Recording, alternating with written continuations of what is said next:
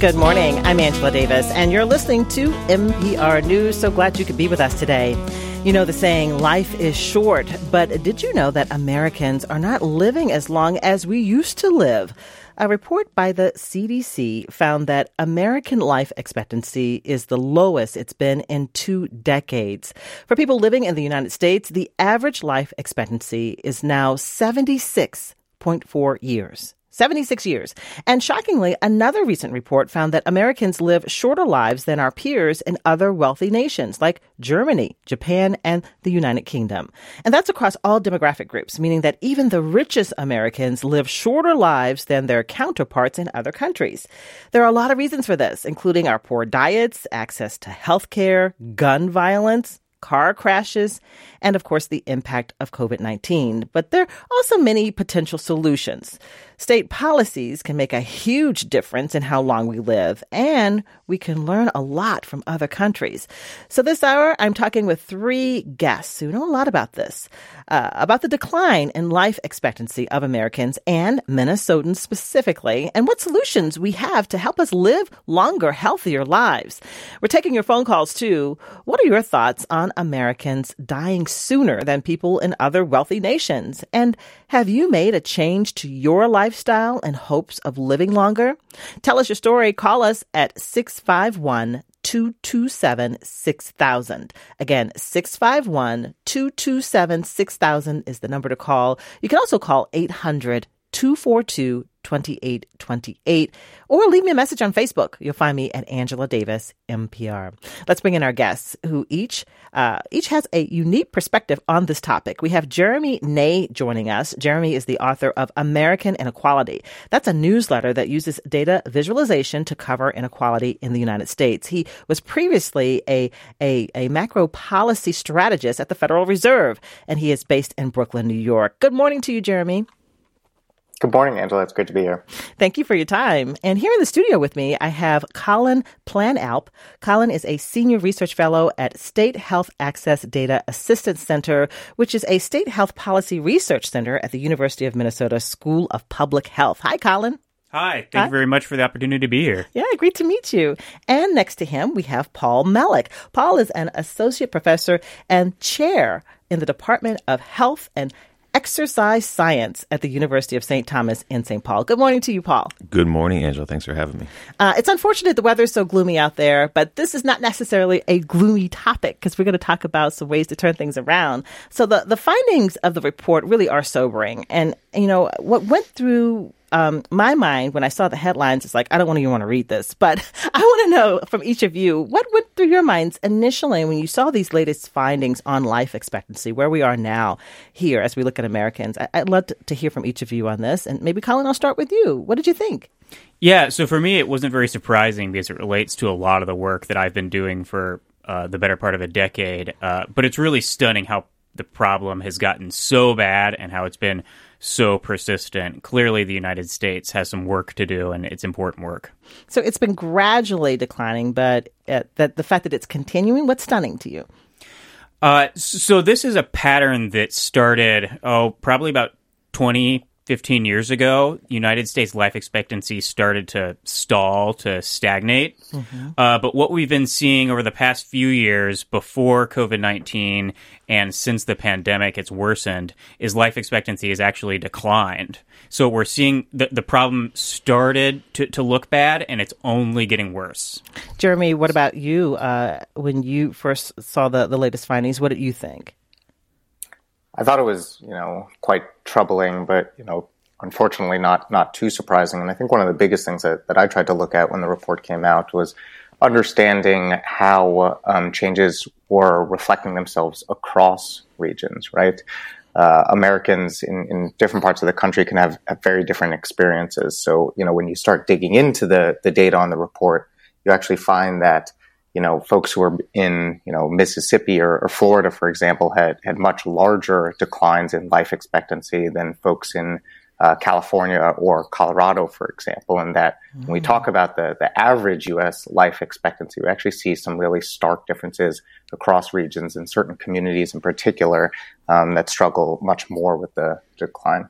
Mm, we'll talk more about that, the, the, stark differences as you look from state to state, even city to city. Uh, and Paul, what about you? Your initial reaction when you saw the latest findings on the decline in life expectancy here in the U.S.? Yeah, my colleagues took the words out of my mouth. I would also say not surprising. Um, from an obesity related illness standpoint, this is nothing new. This has been happening for the last 25 years or so. The rate of obesity has gone up, and unfortunately, that means that the rates of diseases associated with obesity have also gone up. We lead the world in heart disease, hypertension, type 2 diabetes, all these things we associate with an unhealthy lifestyle. We've led the world in for quite a while, and unfortunately, a lot of those chickens are coming home to roost, and we're seeing that life expectancy is going down along with that obesity trend and those illnesses going up. Paul, when you walked in the studio, I told you whenever I have conversations about obesity, it, it's difficult because people don't like to talk about that, but it, it creates health problems. It does, and I mean, I just I just said the, the some of the biggest killers that we have in the country. I mean, heart disease is obviously number one. We know for a fact the two biggest risk factors for heart disease are a sedentary lifestyle and uh, and being obese, which we would consider both those to be somewhat preventable. I think where it gets a little murky is that we also have to factor in the environment, which I think um, is obviously a huge part of that as to why people are obese, and it's not just an individualized problem. Mm. Um, one of the things, that, uh, another one of the things that stands out in the report to me is that um, you know Americans are dying younger than people in other wealthy nations. So if we compare uh, our country, the folks in other countries, uh, even folks who have a lot of money, right, access to all this stuff, they're still dying younger than peers in their countries. So what does that say to you, uh, Jeremy?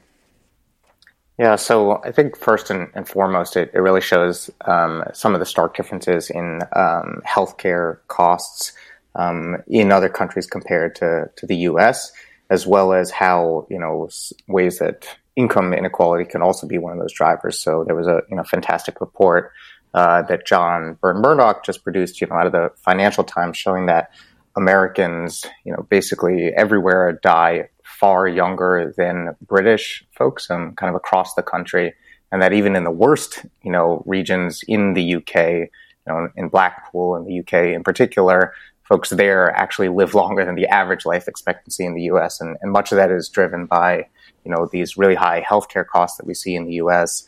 Ways that income is is one of those drivers too, you know, and, and as you know, Paul and, and, Colin were saying, much of this can also be attributed to some of these healthcare challenges that are that are unique in the U.S. and in particular um, drug overdoses. So you know the U.S. has four times higher rates of, of drug overdoses than mm. you know the next closest you know comparable wealthy nation, um, and so we find ourselves in this you know interesting challenge when we try to you know perhaps mimic what's working well in other countries, but you know struggling to find it um, lodged successfully in the U.S. And Colin, what do you make of that? That when we compare even the wealthiest Americans uh, to their peers in other countries, uh, still dying younger.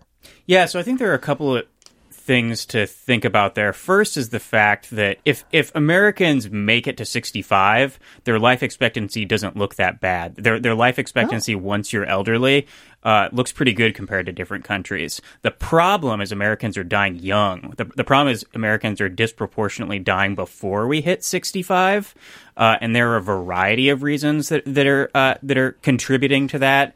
And a few of those are things that I've been looking at. Uh, uh, like he mentioned, uh, drug overdoses are a big contributor. We also see that suicide rates are on the rise in the United States, and uh, deaths driven by excessive alcohol consumption are also contributing to that.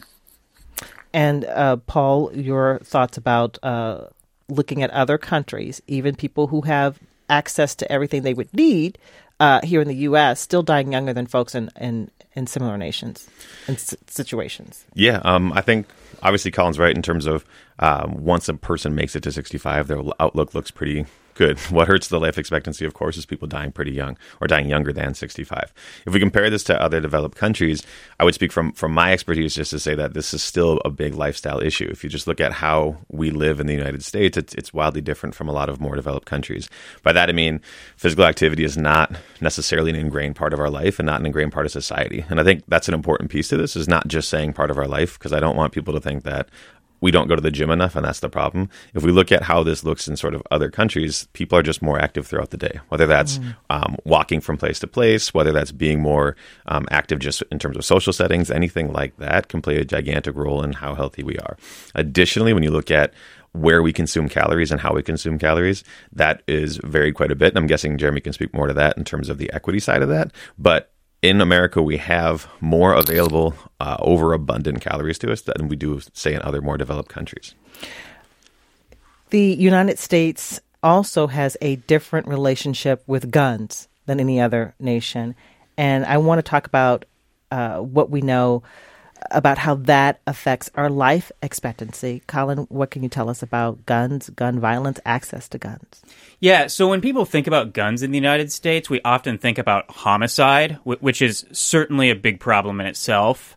Uh, but a lot of the work that I've done looks at suicide rates in the United States. Suicide rates overall are increasing, and the the number of those suicides that involve firearms is also increasing. So o- over the past uh, twenty years or so, that's increased from uh, from less than half to now firearms are are used in the majority of suicides in the United States, and that's both of those trends are increasing. So that's a that's a big concern. And uh, Jeremy, I know you've done some research that looks at uh, policies that can make a big difference in how long people live, and, and gun control was was there. What did you find? Exactly. So what we found was that guns are now the number one killer of children in America, and that one in, in 25 American five year olds will not live to, to see 40, which is, is largely due to guns.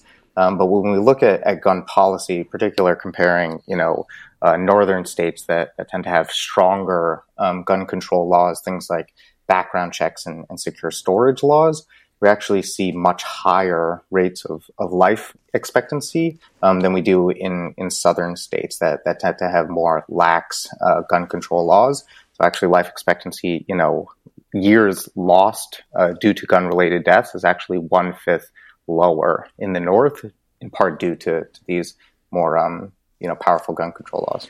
Uh, I'm sorry, Jeremy. Could you give me that when you were talking about children or young people? What was that stat that you just said? Could you repeat that again?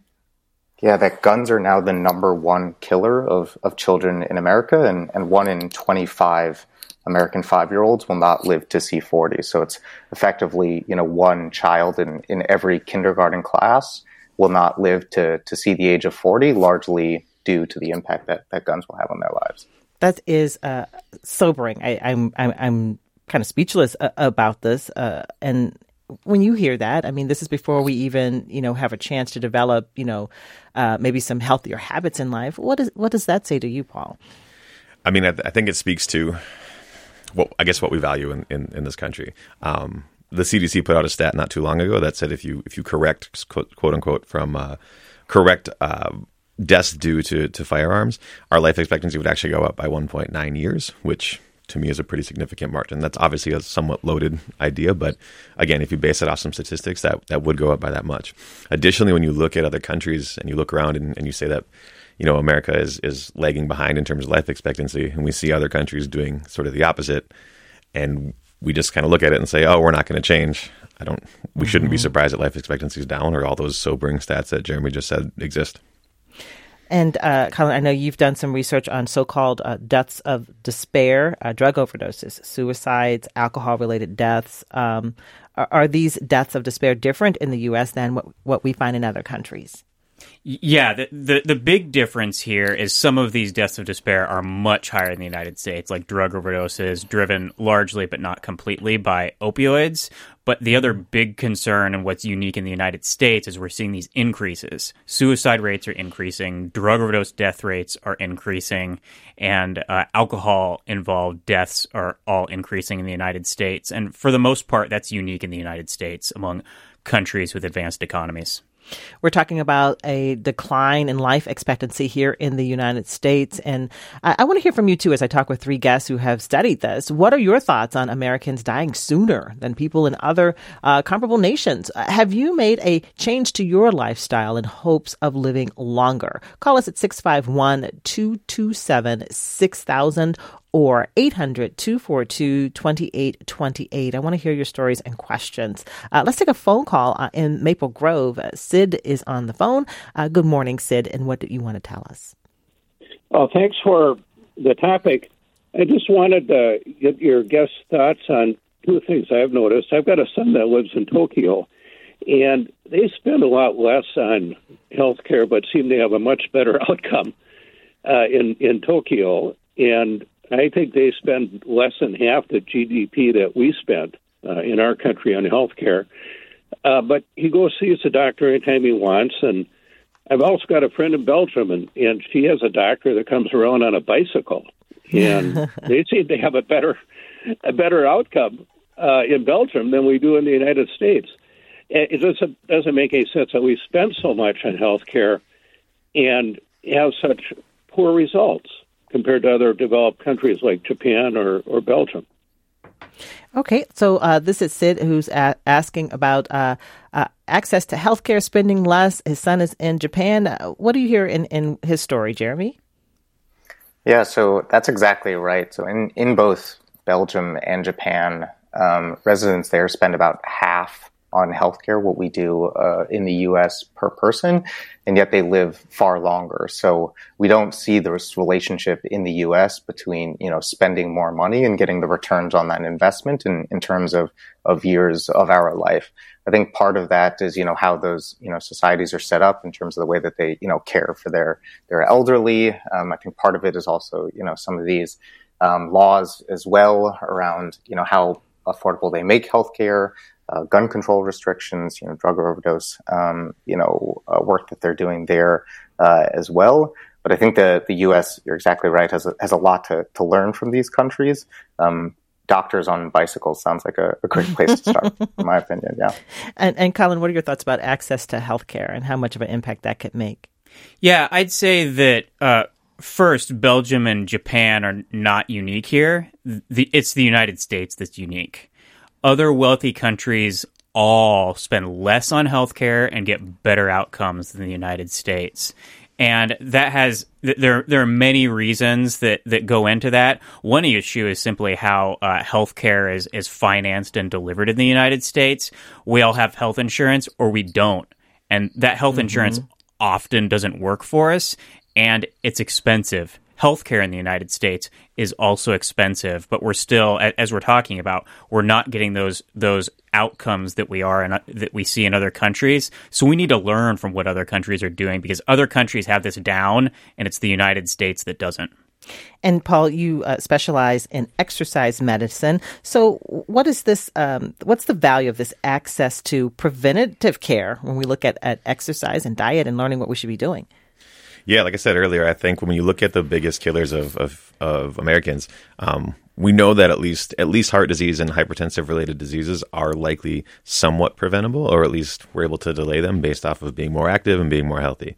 If we're able to have more preventative measures in place and educate people on how to do that, and even more than educate, but give them access to being able to do that, um, it would reduce how much we have to treat on the back end, which of course is a more expensive uh, issue and also again leads to a, a, lower life expectancy because if you look at a disease like heart disease for example um, that's a long-term lifelong disease and if we don't catch it until the person is in full-on atherosclerosis or has a heart attack or has a bypass surgery then you're just playing catch up for the last 20 years of your life mm-hmm. whereas if you start ahead of time by preventing it and re- reducing those things theoretically you're able to live much longer and not have to have that not only like tragic care but also that expensive care at the back end of of of your lifetime.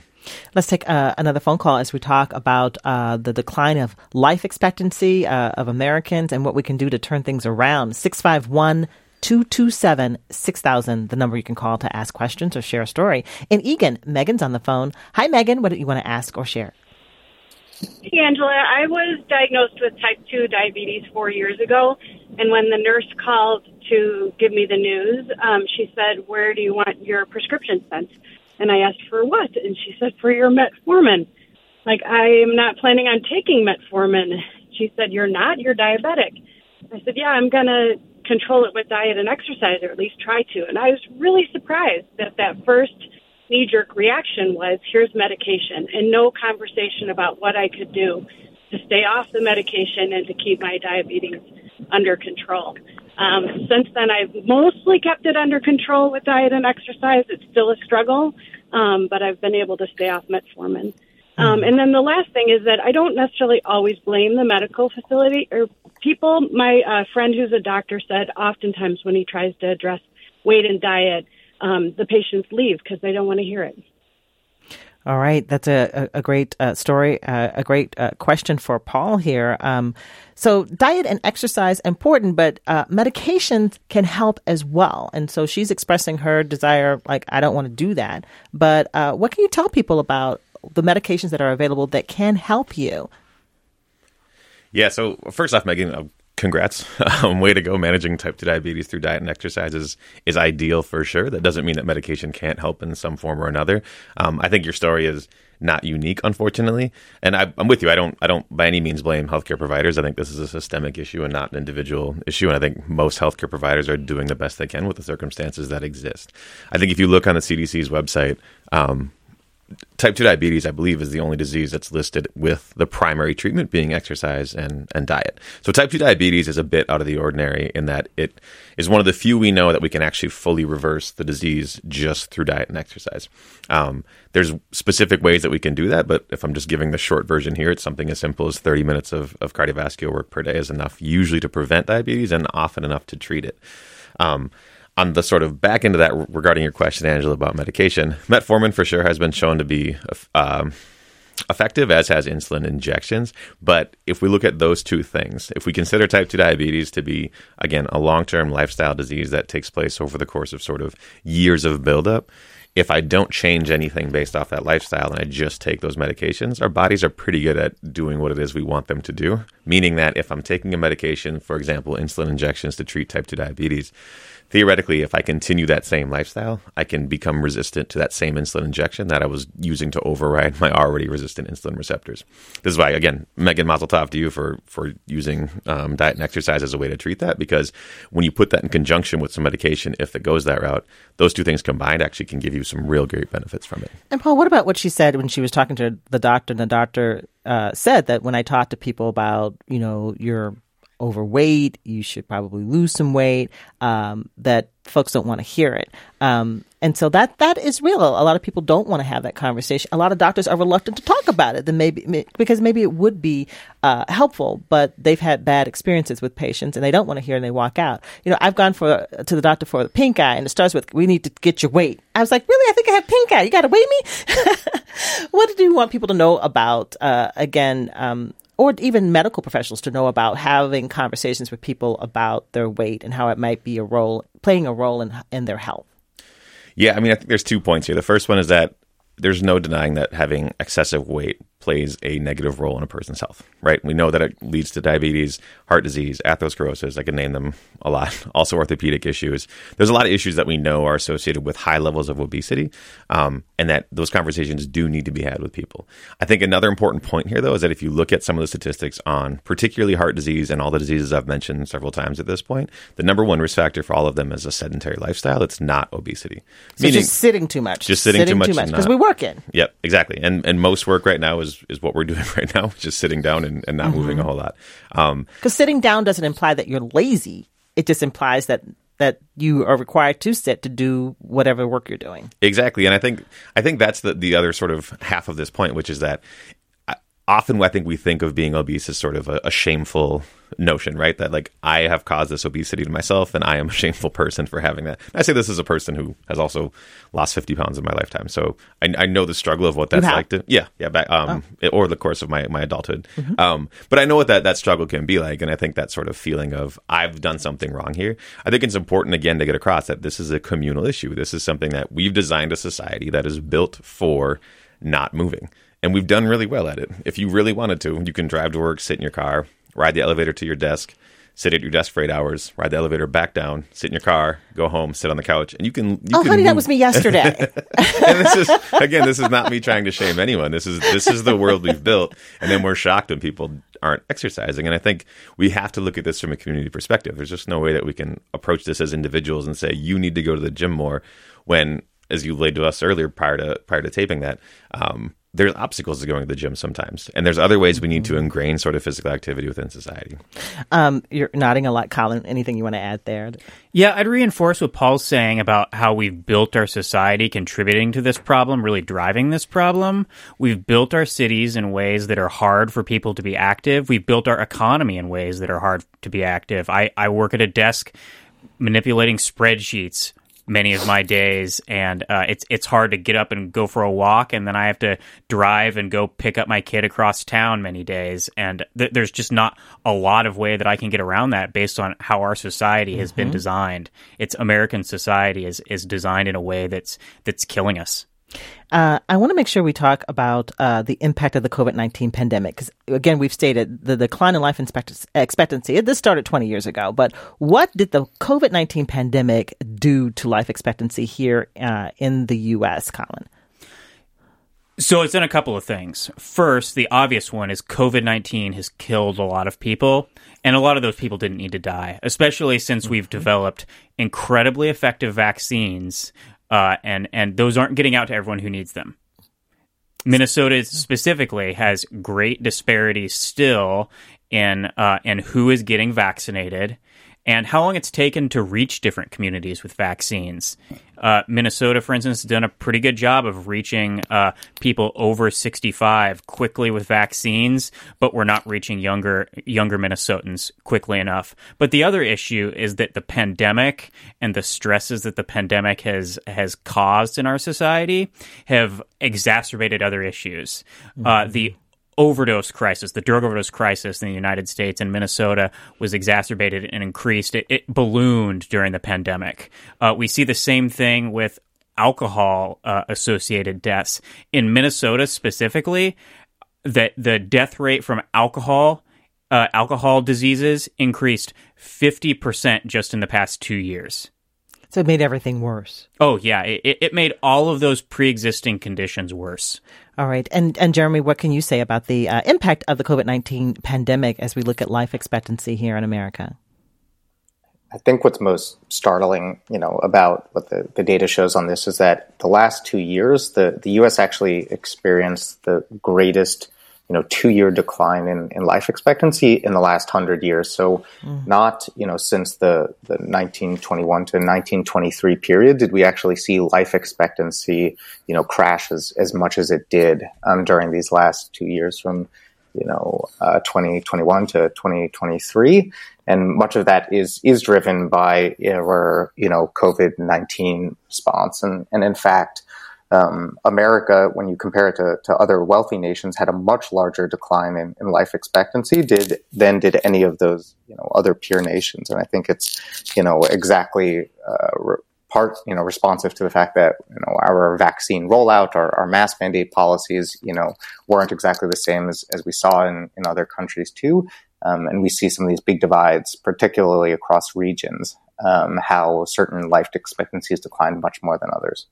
Let's take a phone call from a listener as we talk about the decline in life expectancy here in the U.S. and what we can do to turn things around. Call us at 651 227 6000 or 800 242 2828 with your questions or your stories.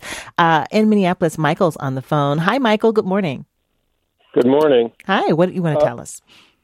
Well, I'm a psychotherapist practicing here in the Twin Cities, and I wanted to just uh, mention the issue with access to mental health care and the problems associated with that. I've been doing this now for about 20 years, and in that time, uh, access has, I think, in some ways decreased, even though there's been a lot of talk in the media about needing to increase access. Uh, mm-hmm. I'll give a shout out to a segment done by John Oliver a year ago on his show that really nailed part of the problem, and that is that as as the need for mental health care has increased over the past 10 to 20 years, it seems like in a lot of ways the supply of mental health care providers is actually going down and going down considerably. I've had a waiting list in my practice. This is not a joke. I've had a standing waiting list for 13 years mm-hmm. for people trying to get in. Now, not people aren't waiting 13 years. They go mm-hmm. on and find somebody else. But literally, I've had more clients wanting services than I can possibly provide in multiple contexts, and it seems to be getting worse. I'll say one of the reasons for that is is that the reimbursement rates paid by insurance companies for mental health care, at least in my field, have been stagnant relative to even higher inflation. So I know a lot of people who've left the, the field who are very good at what they do. Mm-hmm. So I think part of the problem is, you know, when you look at alcoholism death related, you know, statistics in, in Minnesota that one of your panelists just mentioned, part of it is probably, I, I don't know this, but causally related to lack of access to appropriate care. And it's getting worse. Mm. So that I just wanted to put that out there for your discussion mm-hmm. today, which is, by the way, a great discussion. Thank you, Michael. So, what is the connection between mental health and physical health? Paul, what would you describe or what do you hear in what Michael is, is saying? Yeah, I mean, first off, um, I wouldn't call myself a mental health expert, but I would definitely say that there's a pretty intense connection between the two. There was a study that came out of Duke a few years back that essentially showed that 30 minutes of high intensity exercise in a day is is relatively equivalent to a Xanax. And by that, I mean, mm. we're seeing, and I'm, I'm not saying that exercise should replace medication by any means, but there is definitely a world where exercise can help with that treatment of mental health um, issues, whether that's something as simple as anxiety or something more more drastic than that. Um, I think one other thing that Michael said I wanted to point to, and I think this is an important one, is that he mentioned how much more attention mental health has got sort of in the media mm-hmm. in the mm-hmm. last few years and nothing's really changed. And I think that's something that's evident in this report from the NIH as well, which is that just because we're educating people and saying what is happening, we don't always see an outcome from that. And unfortunately, he's right. My, my wife's also a therapist and she has a wait list at this point as well. And it seems like access is, is a major, major issue. But I'll let my other mm. panelists speak to that more. Um, what do you say, uh, Colin, about uh, what we're, you know, what is what we're seeing with mental health care, people becoming aware that they need uh, and would benefit from talking to a therapist, but then they can't get one.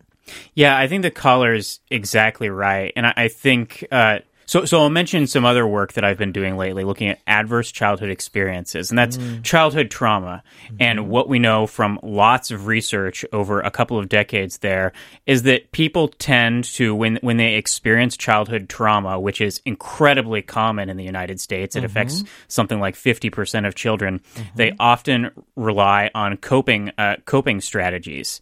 And unfortunately, a lot of the time that involves alcohol or drugs. So I think the fact that the United States isn't addressing childhood trauma and the fact that we're not making uh, mental health care and substance use care more available to people is killing people through drugs and alcohol. We, we need to do better uh, in taking care of kids, and we need to do better in making sure people have access to mental health treatment and substance use disorder treatment.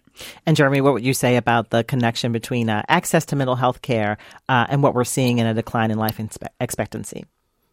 Yeah, there, there's definitely a you know a, a close relationship there, and, and I think you know the uh, initial point that you know we're really struggling um, to get the care that we need is is totally right. 115 million Americans actually live in, in mental health professional shortage areas, meaning that there aren't enough you know professional staff to give them the, the support that they need. You know, we had done some some research on this as as well, and, and found that about 43,000 Americans every year with an underlying mental illness die by by suicide, um, and you know that's one of these like heartbreaking um, facts of, of life that, that we've just kind of come to live with, even though there's more that, that we can do.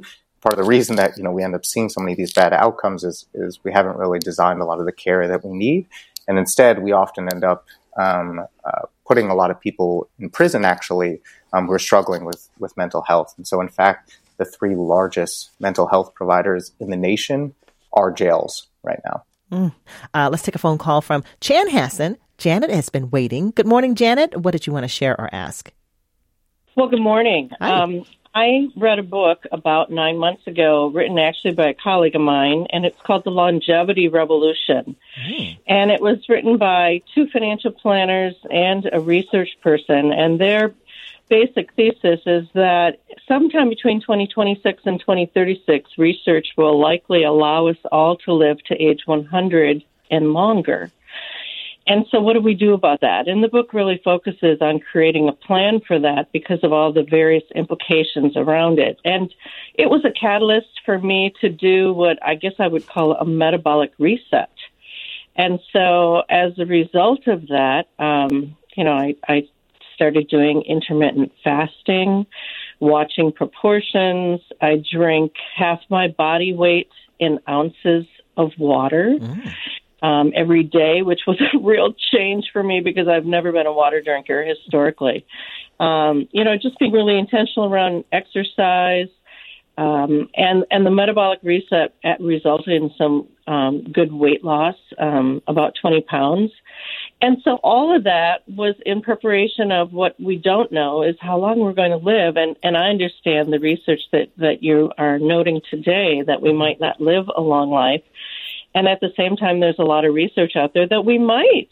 And so I just wanted to be intentional to really try to live well. That's kind of my, my motto these days is age well because of this research that I was aware of. So, Janet, you've really turned things around. Do you feel better?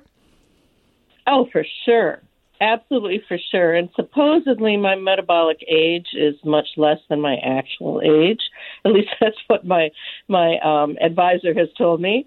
And I, I personally am a financial planner, and so I carry you know projections out to age 95. And I'm starting to get paranoid. Like maybe I should get, include projections past 100 because the financial implications are also huge. Mm-hmm. So.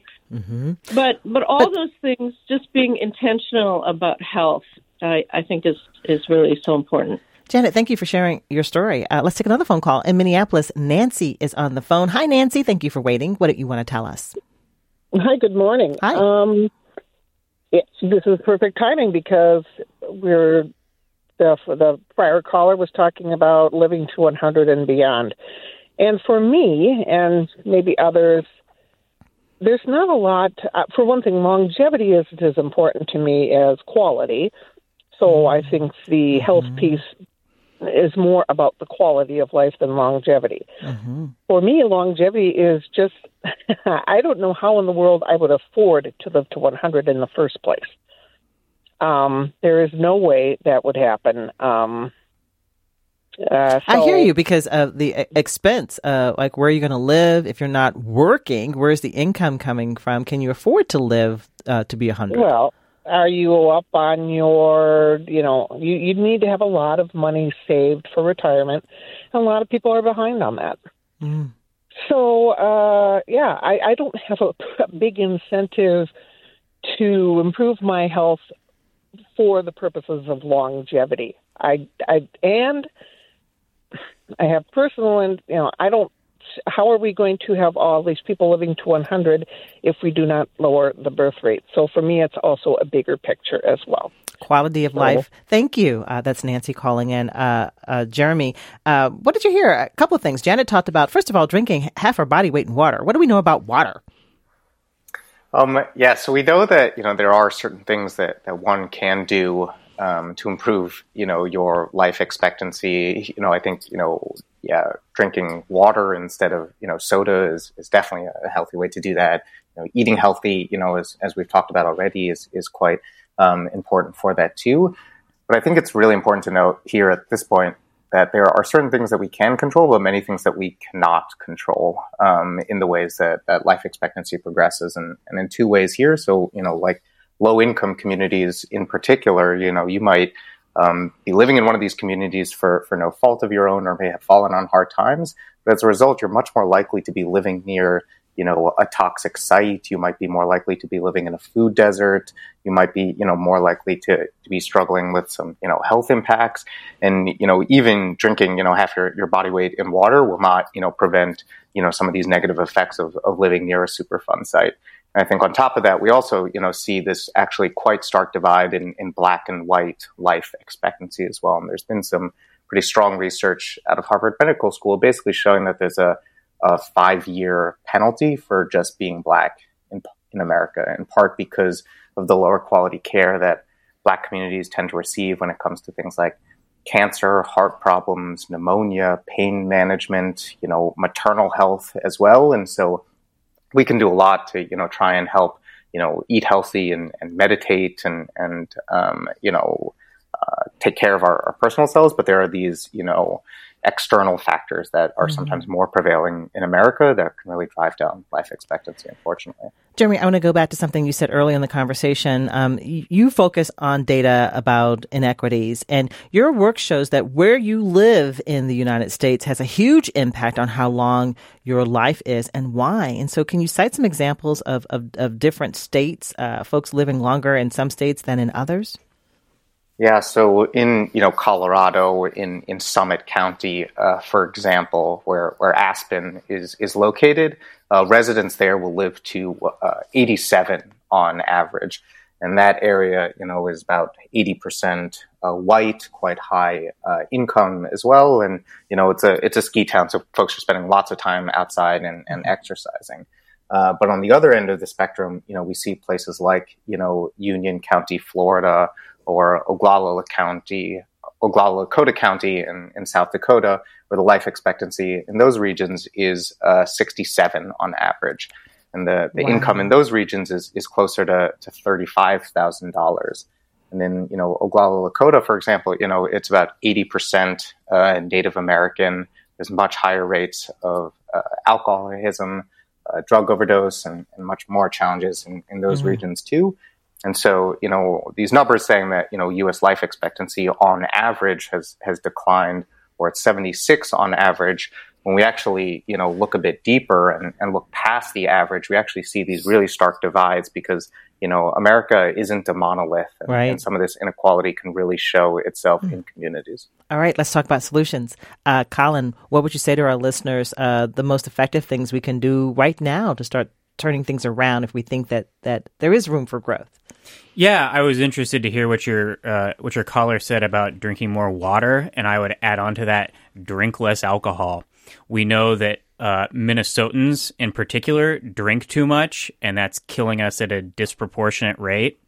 Uh, and there, I'm I'm not a teetotaler. I'm not telling people they need to stop drinking entirely, but we do know that alcohol is a toxin, and certain behaviors with alcohol are more likely to harm your health. So. Uh, uh, CDC recommendations are men shouldn't be drinking more than two drinks a day, and women shouldn't be drinking more than one drink a day. And that's partly because men and women metabolize alcohol differently. And binge drinking is a big concern.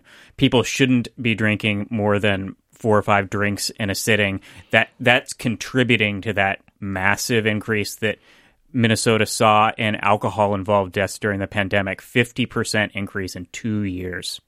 Paul, for someone listening to this conversation today, I'm like, okay, I'm going to turn it around. Uh, where where did we start, and why is it so hard to really maintain a healthy lifestyle if we do start it? Yeah, I'll answer your second question first in terms of why is it so hard. I think we've we've built these cities and we built this world where, like I said earlier, it's very easy to just never move. Um, the cities that we have right now, we built as sort of monuments to capitalism and not to health, and it's just not easy for us to move around those cities in a thoughtful way that involves activity and involves a more healthy lifestyle. So the question is how how do we do this? The shortest answer I can give, and on, honestly, the best answer I can give, is to start small. This starts with really small, individualized changes. When your callers talked about more water, that's usually how it starts, is something like that. And then you go from there. I'm going to walk more. I'm going to eat one meal a little healthier. Small steps like that. I think the second thing I would add to this is that, again, I can't stress enough that this is not an individualized problem. And I think a lot of times we think of that too much. And that's why we come up with things that seem more like fat shaming, because that's not what we're trying to get across. It's everyone. It's everyone. And the society we've created affects everyone, whether we like it or not. And I think in that same vein, vote based off of what you feel is important to you. And if, if health is something important to you, you should put your vote in that world too. You mean the people who represent us, who create policies? Correct. Yeah. So ask them where they stand on, on this. Yes. I mean, we, we, access to healthcare. What do you mean? Access to healthcare, um, city planning, every even mm. at the mm. most minute level. Again, we've talked a lot about how we've sort of built a world that makes it really hard to be active. I can't go out and change how that city is built, but we can elect people who can change those types of things. Mm. And again, putting what's a priority to us, put that on on your vote. And Jeremy, what do you see as, as some of the things that we can do now uh, to to change this? To um, you know, what are the solutions that seem to be working particularly well in other countries? What could we do? Yeah, you know, I think some of these, you know, things that, that we've seen, you know, work well in, in other areas is, you know, expanding, you know, healthcare access. So, you know, in particular, um, you know, states in the U.S. that have expanded Medicaid have, you know, saved basically 200 lives for every 100,000 people. Um, you know, in part we see, you know, see that in other areas that have tend to, you know, care more for their, you know, elderly or, or those um, in need. Um, and also, I think, you know, if we're keeping, you know, healthcare costs high, just putting more, you know, cash into people's hands to, you know, afford that care. So things like, you know, expanding the, the earned income tax credit and the child tax credit um, have helped add, you know, two years of, of, life to, to states that have expanded that. Um, and that's again, you know, something that we've seen work well in, in other areas where, um, healthcare costs do tend to be higher, the the more affordable we can actually make that, the, the more that we can actually improve life expectancy. All right, uh, I'm going to try to take one more phone call. Uh, this is Christine in Lakeville, and Christine, we just have two minutes left, but uh, what do you want to share with us? Yes, hello. Um, a year and a half ago, I weighed 195, and I didn't, wasn't worried about it because everything was good in all my checkups. But then my um, my fasting glucose came back as 101, and it scared me. So I changed my diet, and in six months, I had dropped 60 pounds, and my glucose went from 101 to 72, and it was all diet. So by losing weight, you saw uh, some immediate benefits, or over months, you saw yeah. benefits, right? I gave up bread, pasta, rice, and potatoes, and changed everything to low sugar, like any dairy, um, granola, anything like that. I just changed that, and it was all diet because I was unable to exercise because of physical ailments. And a year and a half later, I'm still down 50 pounds. Oh, that's an inspiring story. And what do you think helped you maintain it uh, in just the last uh, 15 seconds here, Christine? What helped you? Just because the health thing scared me. That mm-hmm. has made the huge difference by having that health factor the motivation. All right. Well, thank you, Christine in Lakeville, and uh, and to our guests. We're out of time, but wow, you educated us a lot on uh, what we need to do, and uh, and also why it's important to um, just to also the quality of life that matters too, and to have the support. Our guest today, Jeremy Ney, the author of American Inequality, a newsletter there that uses data visualization to cover uh, inequality in the United States, as well as Colin Planalp here in the studio with me, a senior research fellow at State Health Access Data Assistance Center there at the University of Minnesota School of Public Health. Thank you, Colin. And Paul Mellick, an associate professor and chair of the Department of Health and Exercise Science at the University of St. Thomas. Nice to meet you, Paul. This conversation today was produced by Samantha Matsumoto. Be safe and join me tomorrow morning as we talk again at 9. Thanks for listening to a recording of my live radio show on NPR News. A reminder that if you want to catch my show in real time, tune in and call in weekdays at 9 a.m.